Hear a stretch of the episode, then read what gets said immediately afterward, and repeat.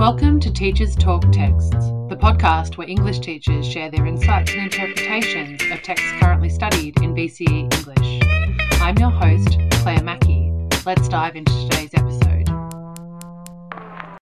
Uh, hello, Lisa and Cora. Thank you so very much for joining me today and being so kind to give up your time today to talk all things Rear Window, Hitchcock's uh, pivotal pivotal film, I think it's fair enough to say. Uh, and as I start with all texts, my first question to you is why do you love Rear Window? Hitchcock's Rear Window is really a joy for teachers. So um, Big have really done us, a, you know, a favour in placing this on the text list because it is, although produced in 1954, it's in many ways more pertinent for a young modern audience today than ever. And it's because it's really about somebody watching somebody and us watching him, watching others. And so, in many ways, it's as relevant as ever. So, although produced in the McCarthy era, the context in which we are teaching it now is to students who are incredibly savvy consumers of media. And one of the great challenges for teachers is to encourage our students to be conscious of the biases that they're being presented with, to question and check um, their own reality and their own positions. And this encourages students to look at the concept of being a viewer, of how the author shapes the views and values and presents their own views and values and shapes them for the viewer.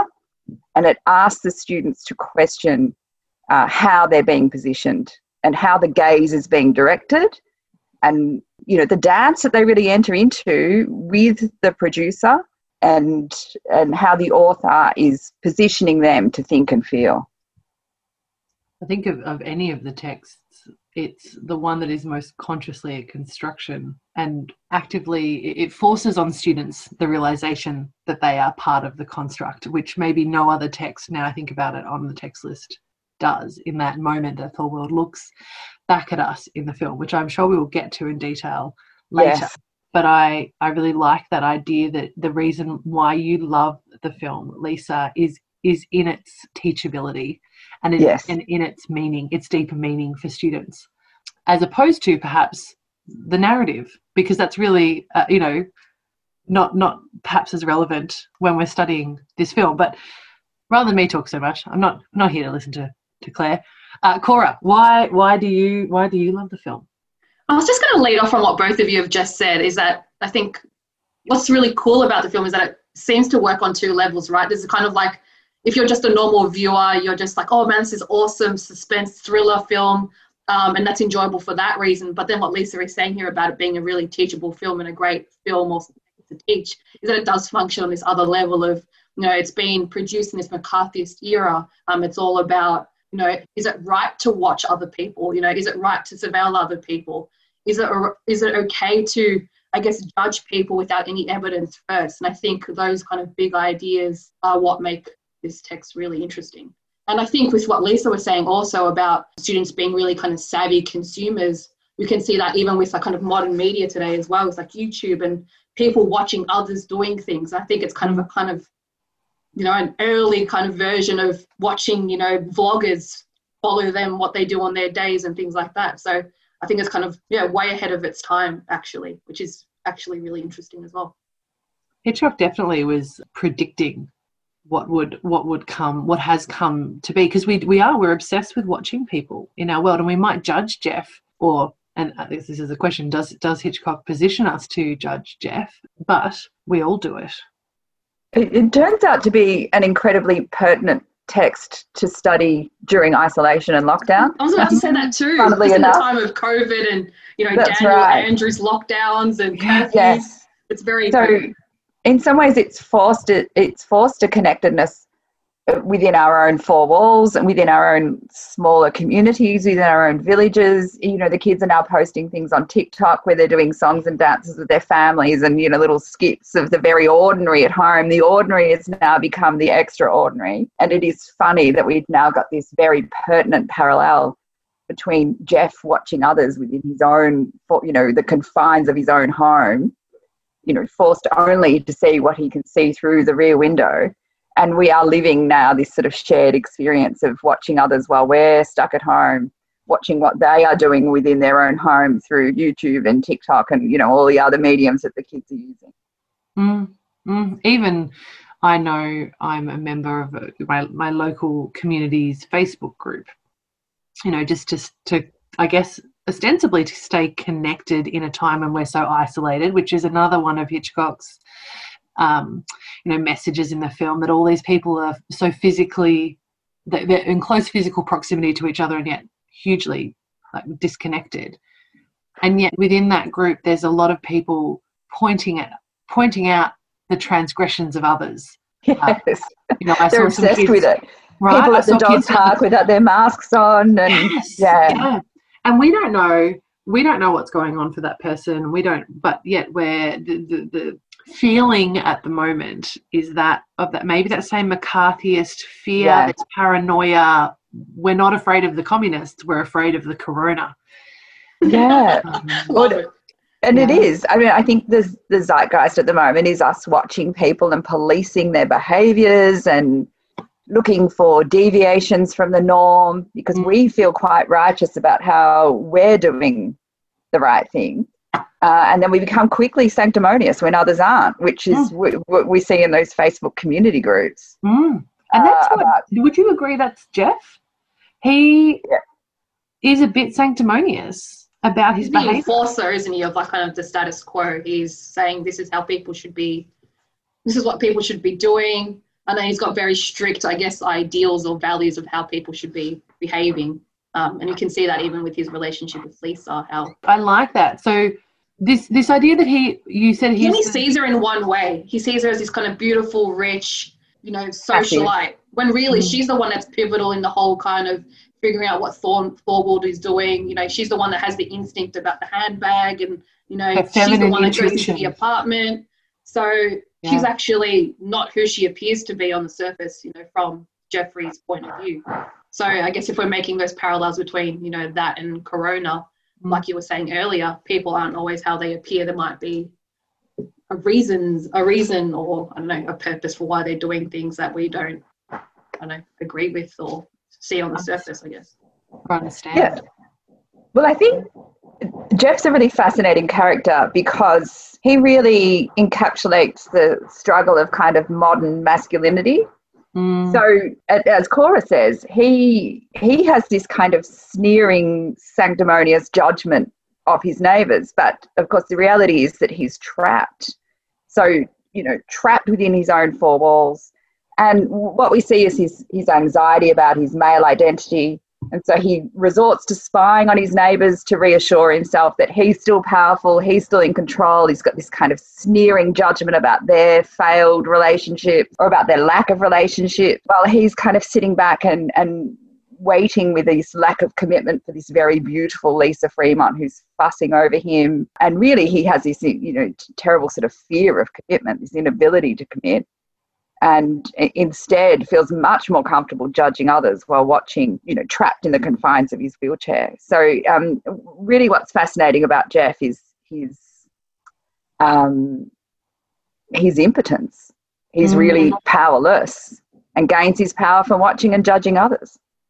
And hypocritical also because he is unable to notice his own drawbacks Yes. He's willing to really kind of, you know, his career is a photojournalist. All he does is kind of look and capture, well, that's his job. Um, but he's unable, he's always looking outward, right? But he's never able to actually look inward and be like, okay, these are my issues. These are my kind of problems or things that I'm, I'm unable to deal with or kind of get over. But he's so super critical of everyone else outside of him, right? Like yes. Lisa is this person, you know, that Thorwald is something else, you know, Thorwald's wife is nagging, blah blah all these other people have all these issues but he has none which is i guess what's ironic about it because we know as a viewer obviously that there's issues there with him. Yeah that's that, and that is the irony of jeff isn't it? That while he's so consumed with the behaviors and the faults of others and in monitoring and surveilling everyone else he is then unable there's no need for him to look inwardly and assess his own situation. I think that's so cool if we're again making parallels with like modern society how much of we're always looking outward we're always putting like the best of ourselves on social media we always seeing people's out, outward lives, right? The fantastic events they're going to, you know, their engagements, their new house. Uh, we're always seeing kind of the highlight reel, but we're never seeing the kind of dirty, cringy kind of stuff of people's lives. Um, yeah, so and when people do too. share that, it's uncomfortable, and no one wants to to read or hear about it. You know, that doesn't. That's not what gets the likes.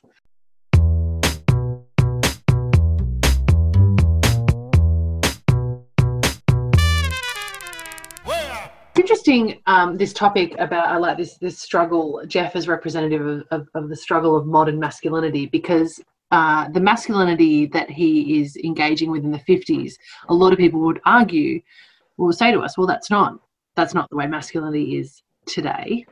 And yet I I wonder was um, has has anything really changed? And in the last 50 60 70 ooh, 70 years in regards to the way we judge others and the way that we define ourselves, perhaps through what we do as opposed to who we are.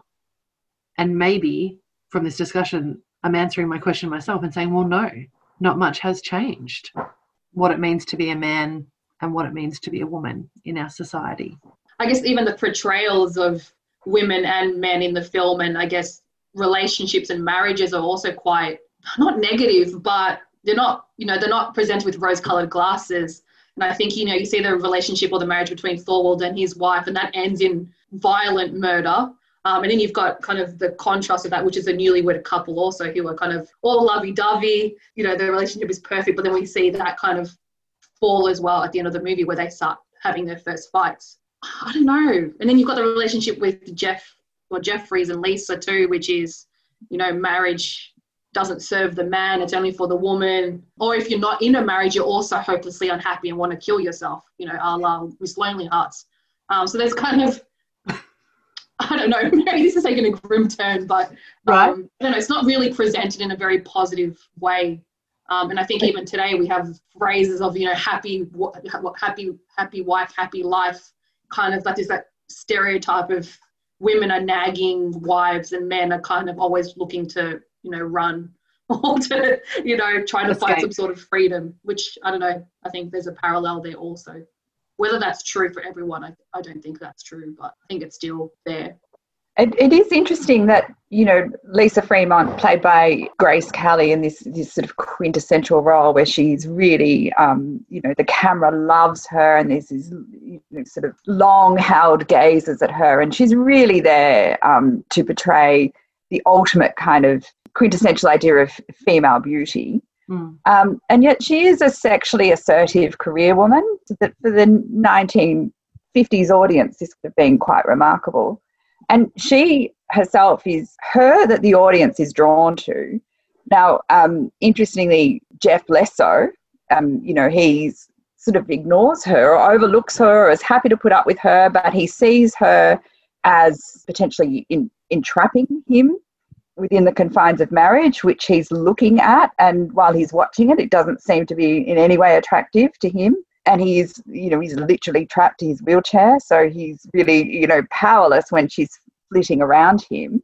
But what is really fascinating, and I think probably the most fascinating aspect in terms of the narrative of the film, is that she willingly embraces, you know, eventually she embraces his idea of the Thorwald kind of murder plot and it's once she joins in and buys his vision of you know potentially this is what's happened that she becomes his not just his eyes and his ears but his legs. She is then he you know his so-called man on the ground. She's active all of a sudden.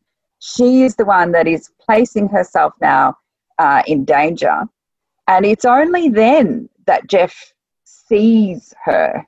So it's only when she's actually able to become the active member in that relationship, when she takes charge, when she is his legs, that he sees her for who she really is, which mm-hmm. is, you know, an active, engaged, kind of energetic woman.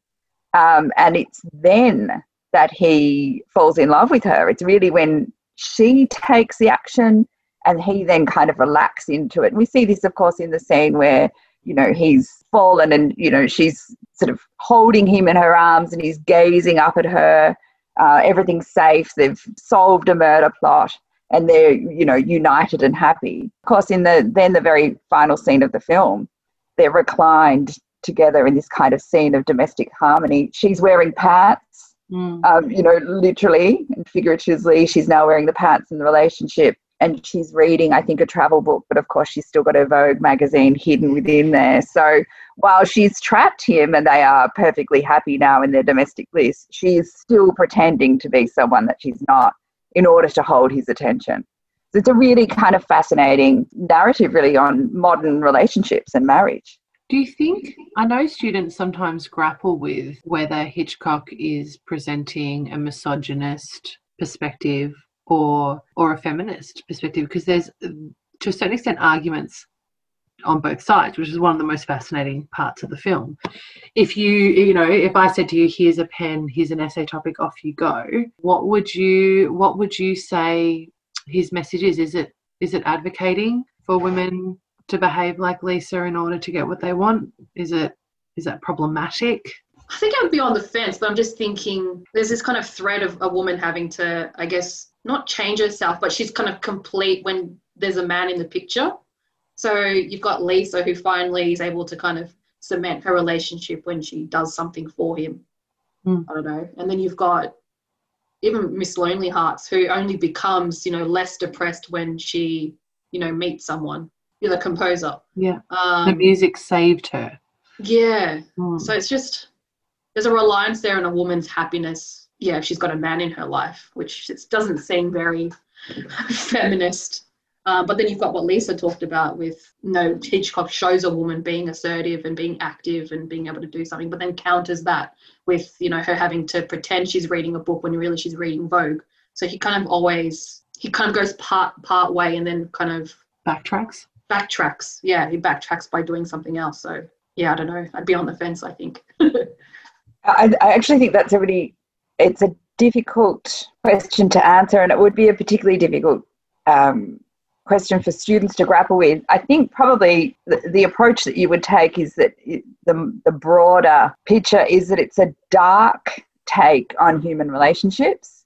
And what it does is it sort of exposes the sort of seedy underbelly, our dark vulnerabilities that we only really see once we're in interaction with other humans in those kind of close confines and in close relationships. I do think that you can't discuss this as a the sort of feminist theories of Rear Window without talking about Laura Mulvey's um, take on the male gaze.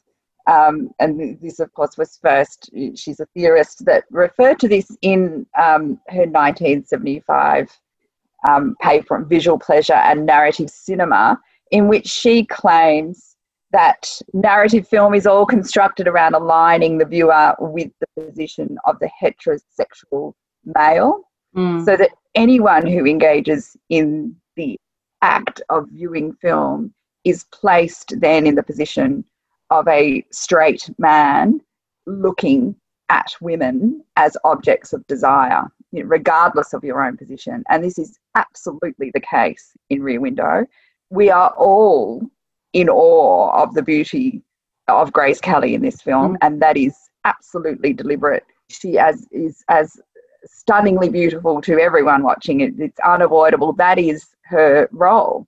The irony, of course, is that we're all quite taken with her, and Jeff's a little bit ambivalent. And of course, his ambivalent is driven by his fear of commitment. Uh, but Mulvey would argue that the viewer identifies with the active male protagonist and it turns the, the female figure then into an object defined by her beauty. And as a as feminist viewers, this is highly problematic because it, it means that, you know, women are then viewing other women through the lens of judgment, of this kind of perception, this very narrow perception of beauty. So you, you can't help but analyze this through film through that narrow construct once mm. you're aware of, of that theory.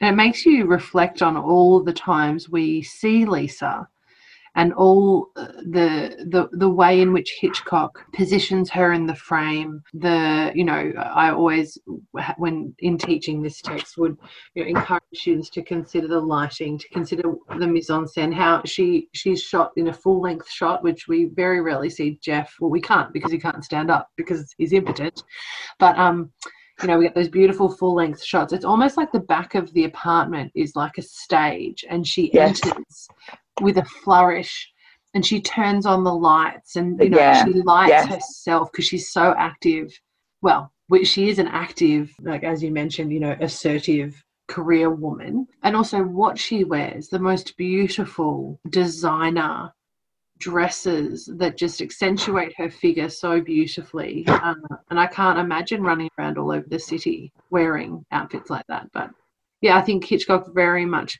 very much wants us to uh, appreciate her aesthetically. Um, yeah, and and, and because you're right, because it, and what that highlights is that her, her beauty is so staggering and so unavoidable, and yet Jeff, as I said earlier, is ambivalent. Sits there and, in his pajamas. Yeah, that's right. And he's sort of amused by her or bemused even. Mm. Um, and it's he thinks not he's better until, than her as well, I think. Yeah. He actually thinks he's like he's yeah, he's superior to her. Yes. And does it's really he, not does until he feel that he needs to in order to reclaim power against a woman who is so active and assertive. Ooh. Or it, it's really not until she becomes more than an object of beauty. Mm until she becomes assertive, until she is his arms and legs, until she's entering the apartment and placing herself in danger, until she is active in a very quite masculine way that he appreciates her, and ironically, for much more than her beauty. Mm. She also, incidentally, in that scene where she climbs up into Thorwald's apartment, becomes the subject of his gaze. Yes. Physically through the camera, which I think is is something to note that, and I've uh, you know that Jeff sees Lisa, actually sees her for the first time. Yes. Through his long his long range camera lens, which, um, as you know, some critics have have his have phallic object. Yeah, yeah, it is a phallic object and a representation, you know, of his masculine power. So there's yeah, there's so many nuances.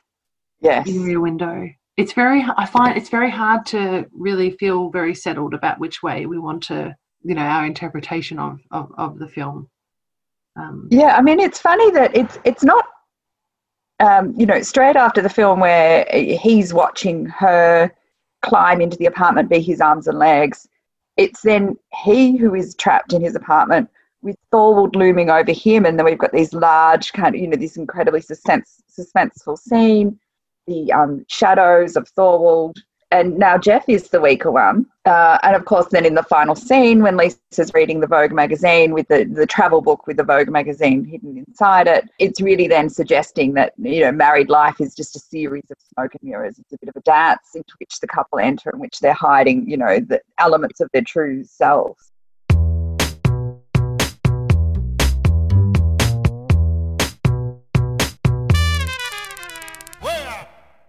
Or even like a, a, really basic example would just be like Miss Torso. Her yeah. name literally comes from a body part. She right. doesn't even have a proper name. Like if we like move away from just thinking about Lisa, um, yeah, Miss Torso. And she's definitely objectified by hundred percent. And all we see of her is, you know, all these kind of suitors come to her, you know, to her apartment, um, and then we later find out that she's just been waiting for, you know, the is it a sailor? Sailor? Stanley. Did she say like Stanley? Was he a sailor? Or yeah, in the army. Or, some kind of military man, isn't he? He's some kind of military man. Yeah. Who pushes he's straight past her and goes for the fridge, mind you. Like he's not, he's not. He didn't miss it. He's just hungry. But I think again, like there's kind of all these the stereotypes again. You know, Jefferies thinks of Lisa as just this socialite, dressed as well, is someone who would be unable to kind of function in his world. You know, his world as a photojournalist, big, you know, to get down and dirty and you know all these weird places of the world. And then again, we see that stereotype with Miss Torso, who he just sees her as someone who, you know, just likes to flirt around, likes having men over, you know, likes to be fawned over. And it's only Lisa who's able to go, well, she's kind of, you know, balancing, what's it, what's the quote, like balancing wolves or something like that. Um, it's only Lisa who's actually able to see the position that she's in. Whereas the male Jefferies just sees her as, you know, well, he object- objectifies her. She's just a torso. She's just there for the attention of men when he's got it completely wrong in the end anyway. So, yeah, and Miss Torso is also, she's a, a caricature. She's presented for much of the film until right at the end as a caricature. And I, when I've taught this film, it's been at an all girls school. And in those scenes when she's bouncing about the apartment, you know, um, in a bikini, doing her exercises, purely for the sort of titivation of an imagined audience. You know, she's not to know she's being watched.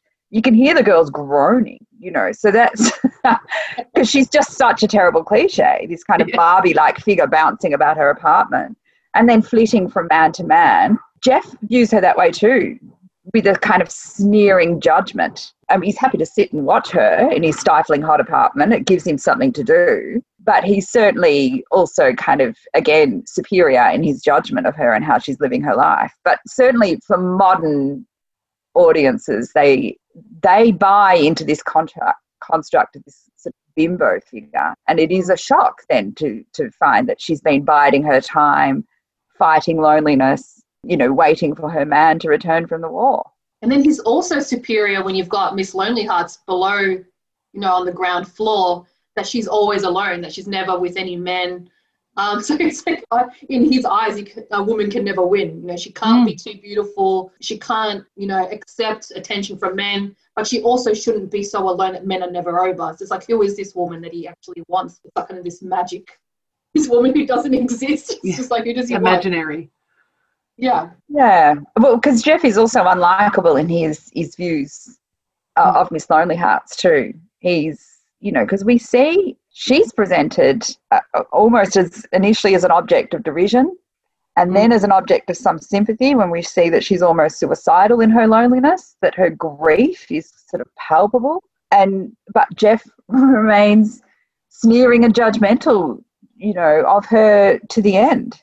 Yeah. Mm. I guess it shows also the power of, uh, I guess, society's expectations, isn't it? Like, I guess we see Jeffrey's point of view, but also that I guess she, uh, what's her name, Miss Lonely Hearts feels as though she needs to meet some sort of expectation. She needs to find a man, um, and because she's unable to do so, that leads her to kind of this, you know, despair and you know, nearly, you know, committing suicide until you know she hears the music.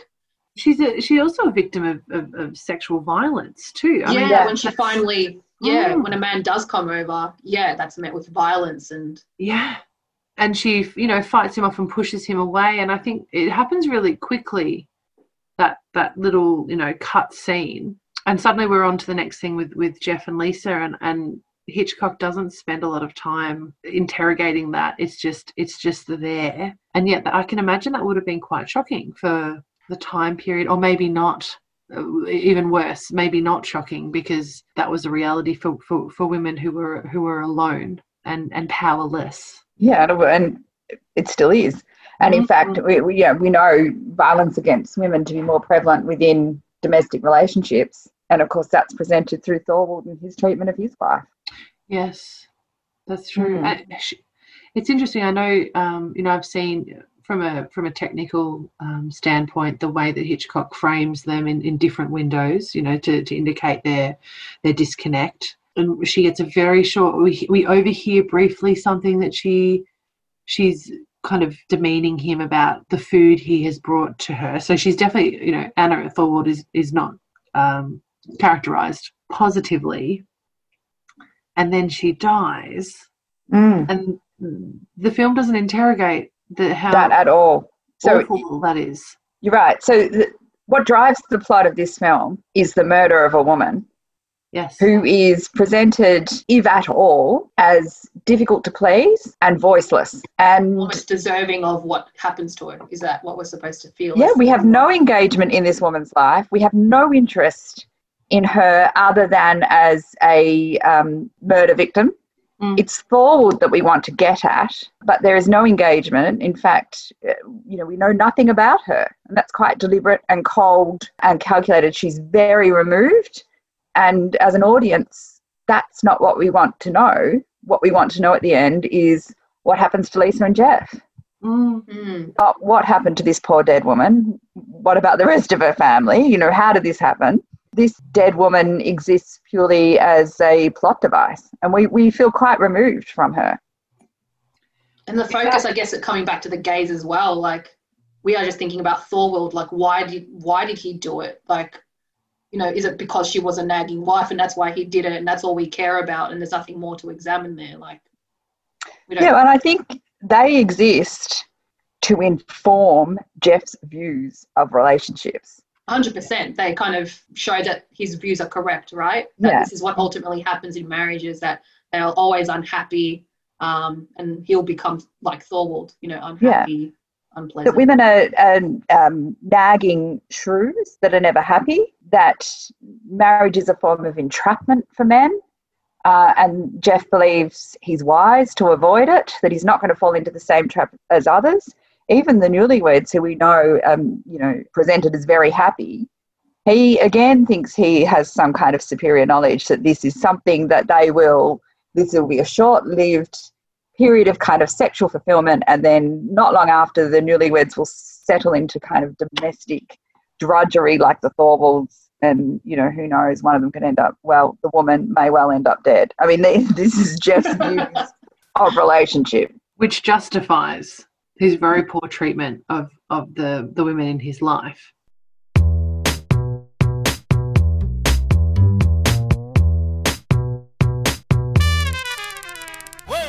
Including Stella, who we haven't touched on yet in this discussion. Oh, I love Stella so yeah. much. Yeah, I think we need to bring her in because she, I would argue, presents to us like one of the more meaningful representations of marriage and of relationships and of domestic fulfillment in her discussing her husband. How can we draw her into uh, a discussion of, of Jeff and of marriage and, and all these elements that we're, we're exploring? I think at one point in the film, she, doesn't she say something along the lines of like, you know, we've both got our kind of idiosyncrasies or like peculiarities or something like that, but they still accept each other for who they are. And, and I guess that kind of is a very different to Jefferies, where Jefferies is like he either wants it all good or all you can only think in black and white, right? Lisa is this or she is that, you know, Miss Torso is this or that. Whereas what Stella is presenting here is that people are grey, that they have their, you know, positive, you know, good attributes as well as the things that make them not so likable. But Stella is saying that's what marriage is about, is about being able to accept the thing, accept both, right? And that's what makes, I guess, a successful relationship or a successful marriage. Mm. Whereas yeah, look, Stella is fascinating. She's a really fascinating character. She's sardonic. She's shrewd. She's really cunning. She gets right to the heart of matter. She's quick witted. She quickly puts, she's got Jeff's number. She puts him back in his place in a way that no one else could, really. And she's also a, a, acutely observant of human behavior. Uh, but, and so when she dishes out advice to Jeff, of course, he ignores it but she's also largely she's a very powerful quite a powerful woman um, in this film but of course she's largely asexual you know she's certainly not um, so when she's dishing out advice about marriage i think he takes it with a grain of salt. But the really fascinating thing about stella is she's scathing um, initially of jeff jeff and his tendency you know to be looking out the window and watching others. And you know she tells him of course that you know, he's a peeping tom and he'll go to jail well, that's right. Yeah, she yeah. sort of sees it as a form of evil, really. She's quite sort of morally damning of, of um, what he's doing. Um, but, of course, she then gets drawn into it too. So there is this train of thought that Stella represents the film viewer who initially sure. is watching yeah, Jeff and is really, you know, as we're watching Jeff, we're quite damning of him as well, although we're drawn in because it's fascinating. Who doesn't love looking at others and working out what goes on behind closed doors? But, you know, she represents the film viewer in that we too get caught up in the mystery that Jeff is investigating. And this is where Hitchcock is so clever, and it's because the viewer is often just one step ahead of Jeff. So we see the suspense, you know, we we are completely caught up in it. This is and this is again a really wonderful thing about teaching this text to young people there's a point at which initially you start playing the film and it's black and white and you see them think, oh God, what is this here? And then, you know, halfway through the film, you can hear a pin drop. And this is sort of collective sigh. It's almost pantomime because we're so drawn in to the narrative as it unfolds. And we are just one step ahead of Jeff. We know that Thorwald's coming for him. You know, we see that he's trapped. This is, you know, incredible sort of suspense and tension, which, of course, um, you know, Hitchcock was so masterful at. I think there's only two times in the film that we see something that Jeff doesn't see. Two in that very clever means of storytelling. So one when he falls asleep and we see the woman leaving Thorwald's That's apartment. Right. Yes. And the final scene when he's asleep and we see Lisa. So that idea of, you know, we have a very subjective viewpoint in the film, but that's part of how Hitchcock does develop tension and, and mm. suspense.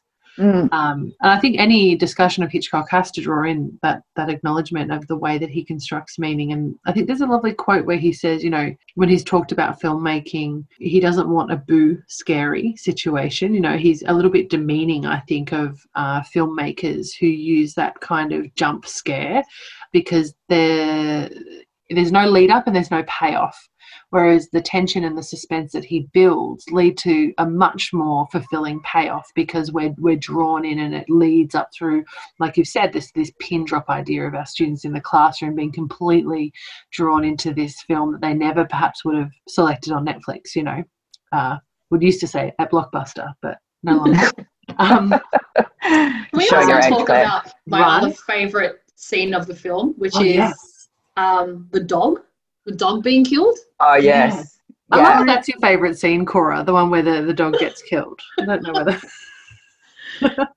Tell us why, Cora. I think it gets to the heart of like, I guess what was being seen there, but maybe is more, I guess, prevalent now is people not knowing their neighbours and having this thing unfold. You know, this, the murder of the dog, and I guess even you can make that parallel too with the killing of Mrs. Thorwald, and no one knowing that it's happened no one saw it, um, and no one even reacts to when the owner is kind of having this massive diatribe about how terrible it is and how you know people aren't neighbors anymore. Like there's no reaction. It's just it's such a disconnect, I guess, of like people used to know people's neighbors. They used to know who they lived next to. You know, they would have taken cakes over. They would have known everything about those people's lives, and now we just see that there's that total that connection has totally eroded now in modern life. And I don't know, just something so cool about that dog moment. Like, do you think it's, it's interesting that that's that's I think the one one of the few times that the camera leaves the apartment and we get uh, kind of some close-ups of the different characters' faces. Is that would that be part of the the interest for you? Do you think? I think so, but also just a lack of any emotional connection. Like you have this kind of quite graphic, violent moment, and no one cares they're almost like looking and staring at this woman as if she's the crazy one, whereas she's the one actually like spitting out all this truth. And they're the ones that are really unable to understand what she's trying to get at. And I think and we get with... close-ups of them, don't we? We get the we actually get close-ups of their faces for the first time. We see Miss Torso's face in, in mm. but yet there's no emotion there. There's no like care whatsoever. And if we think about even like Miss Lonely Hearts and guess the isolation that she feels not only just an isolation of like no men in her life but also of like no connections to others you know you take if we take into account like the setting of the film you know they're all living on top of each other oh actually like yeah it's a dark i guess portrayal of human nature and mm.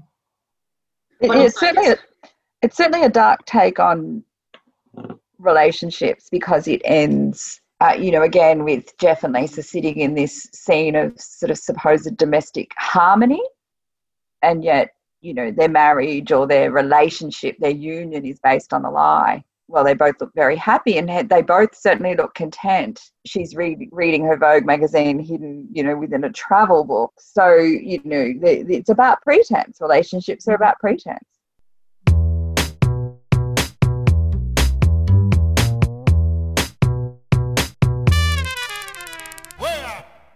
Did anyone learn anything in the film, do you think? I was just thinking, like, with Jefferies, you know, like he has all these theories about Thorwald, often without any proof, right? Like, for most mm. of the film, he doesn't actually have the proof to actually say, well, this is he killed his wife. And what he does is ultimately only okay because Thorwald ends up having killed her, like his wife. But mm. had it had that not been the case, the fact that Thorwald ends up being guilty means that what Jefferies does is okay.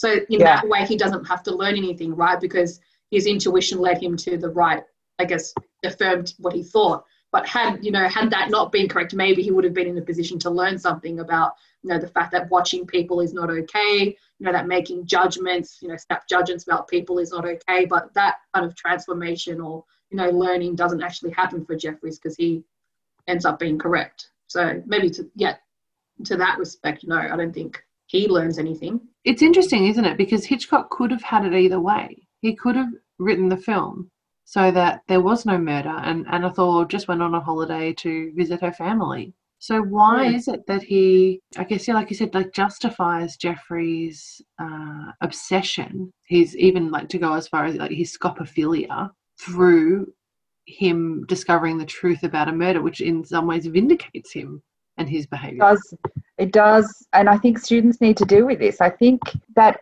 in the end jeff's voyeurism is vindicated Mm. uh, because he had a theory and it's proven Mm. um, now it has you, jeff's been watching through the lens of suspicion about human relationships and his watching has informed his view but he is correct he has in fact you know he and lisa and stella in fact solve a murder and it, it does in the end justify his watching his intrusive watching which is quite interesting, right? Considering that if we take into the context, you know, it's made in the 1950s, you know, during the Cold War, you know, in this McCarthyist era, you'd suspect that Hitchcock would be, I guess, being critical of the fact that this is that the government was trying to shut down people from, or I guess they were not like well, they were blacklisting, you know, many of Hitchcock's contemporaries, right? You know, all these artists and things like that that they believe were communist, you know, sympathizers.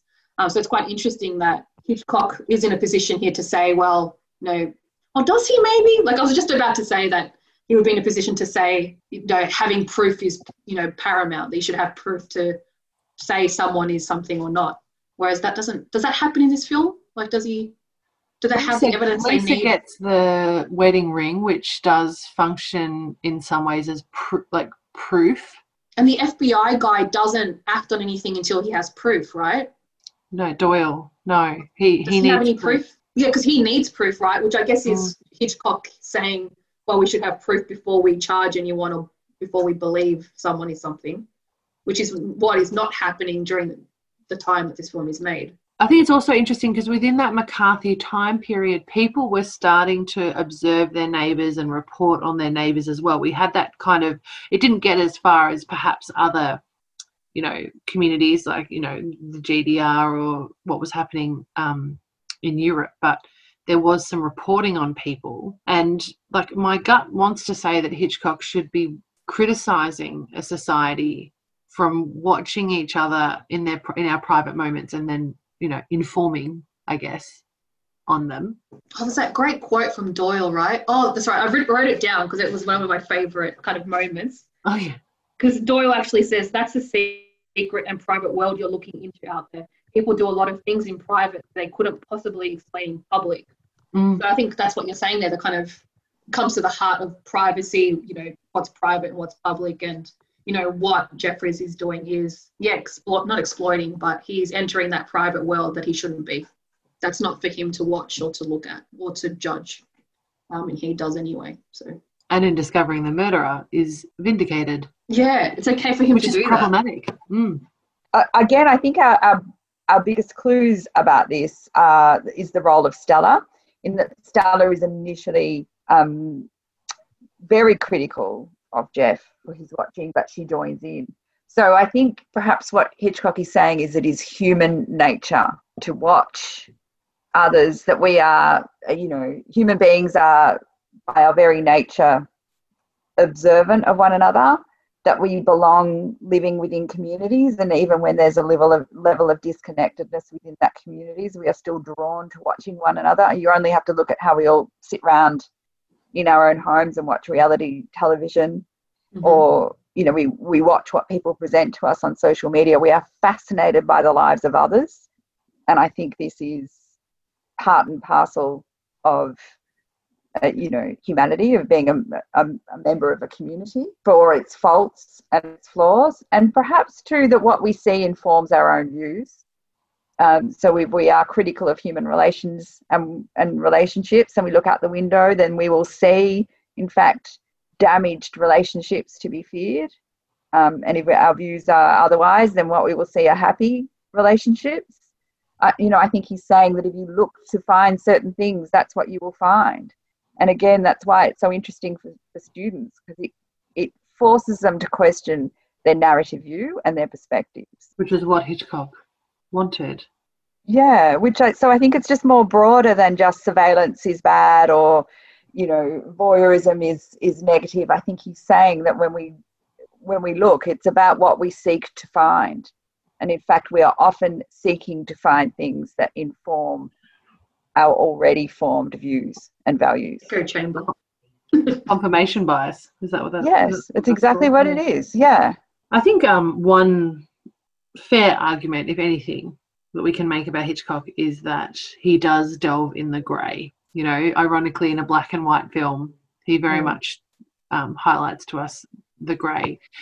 And I think that comment uh, about Stella Lisa I really like because I believe at the end of the film, Doyle, I think, asks or if someone offers to see if she'd like to see what was in one of the boxes with the the body, and she says, "No, no," like, "No, no, that's that's kind of too far. That's too far." So if she's the representation of the viewer, we get sucked in with Jefferies because we think that there has a there's justification, there's a murder has occurred, and we need to be part of that. But once that has been solved, Stella then reverts and goes, "No, I'm done looking now. The looking, the time for looking has ended." Because what it's revealed is the seedy underbelly of humanity, and Mm. we actually don't want to know about that. No, no, we we, don't. we now know too much. Thanks very much. it's confirmed all our suspicions. Our biases has been affirmed, and thank you, but we're out of here now. So we, do, we don't want to ponder human the the um, complexities of human relationships. We don't really want to know what makes people cheat. We don't want to know why their relationship went wrong. We've gone, whoops, okay, thanks very much, too much. And that's really how the film ends, doesn't it? Mm. And let's just go back into our nice pseudo domestic bliss and and and keep pretending and read our vogues hidden behind over the high Himalayas she's reading at the end.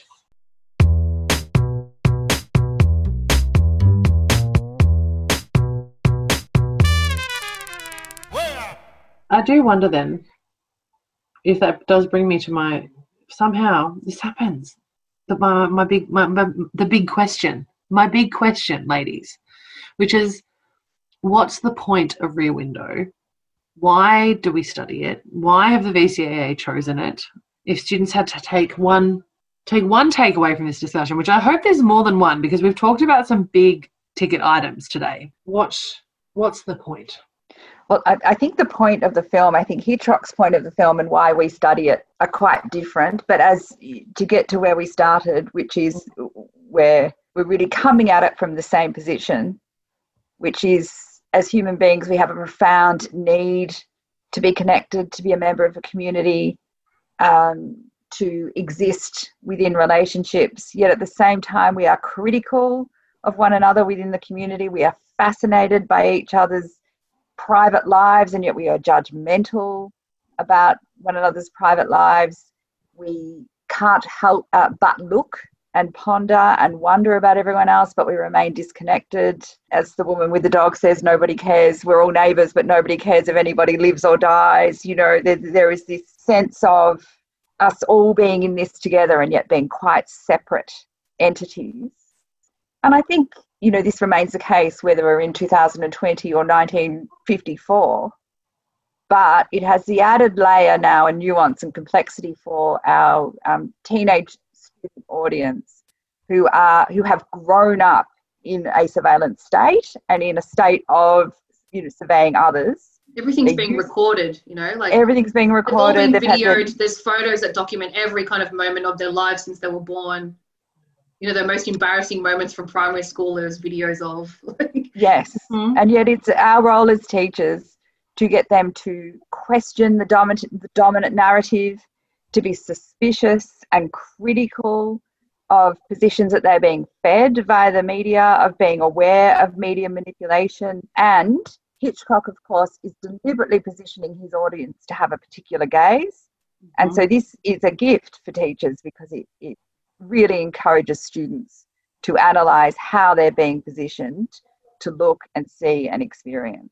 Yes. I think a lot of the same stuff that Lisa was just saying, but I think, I guess, touching on like we've never been more connected, but also more disconnected. I think Lisa kind of touched that on already, but you know, we do, we live in such kind of close confines now, but we've never known people less. And even though we think that we're all connected, we've got all this social media and we can watch anything we like at a, you know, push at a push of a button. I guess there's no kind of substitute for, I don't know, human connection and actually knowing people both for their good and their bad. And people aren't going to be, you know, perfect. They're not always going to be what we think that they are. There's always something more to people to discover.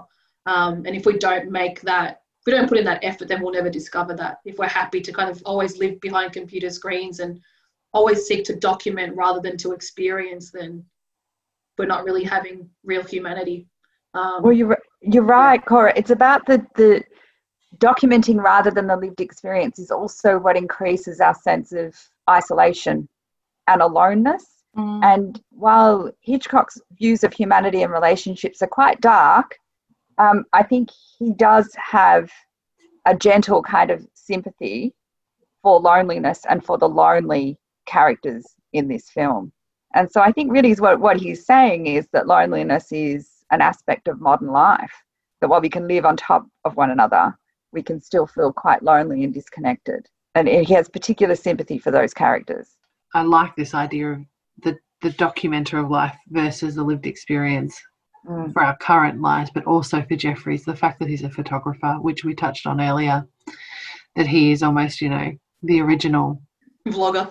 Vlogger. Yes. Yeah. Instagram yes. influencer. influencer. Like I can imagine, you know, had it had this film being set in 2020, um, he would be he would probably be vlogging his experiences and and his and his questions because he does he he he does he documents i'd never thought of that it's actually kind of blown my mind which is mm. one of the things that i love about this podcast is i get to speak to fabulous teachers like yourselves and have some of my perspectives a little bit challenged, I think, or, or make me think about the text. It's amazing that a text that we, I know that we have all been teaching or have taught for years, that I can sit and have a conversation three or four years later and go, wow, yeah, I'd never thought of it that way. And I hope that whoever is listening today feels the same.